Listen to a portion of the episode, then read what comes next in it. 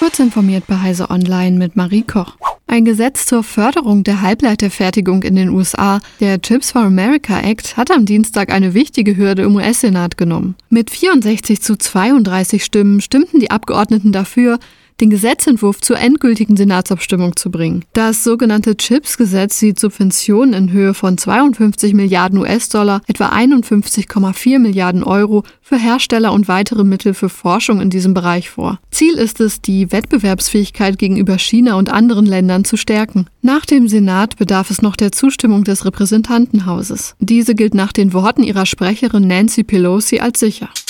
In der Roboterforschung nehmen sich Wissenschaftlerinnen und Wissenschaftler oft die Natur zum Vorbild, wenn sie neue Roboterfunktionen entwickeln. Anders gehen die Maschinenbauingenieure der Rice University im US-Bundesstaat Texas vor. Sie nutzen gleich das, was ihnen die Natur bietet. Tote Spinnen. Deren Gliedmaße werden über ein Ventilsystem und den Blutdruck der Insekten gesteuert. Die Forscher nutzen das aus, um die Spinnen als eine Art hydraulischen Greifer zu verwenden, der mitunter mehr als das Eigengewicht der Spinne heben kann.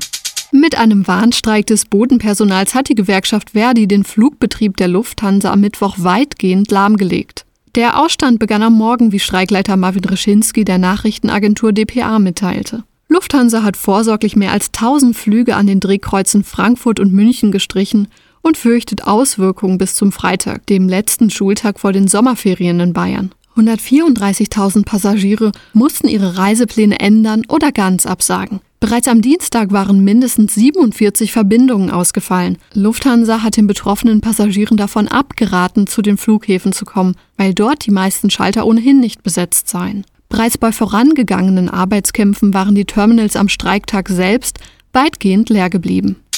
Twitter will seine Aktionäre Mitte September über die Übernahme des Dienstes durch Elon Musk abstimmen lassen.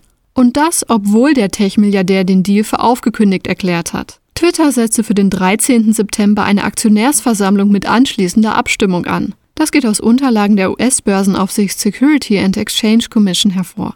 Diese und weitere aktuelle Nachrichten finden Sie ausführlich auf heise.de.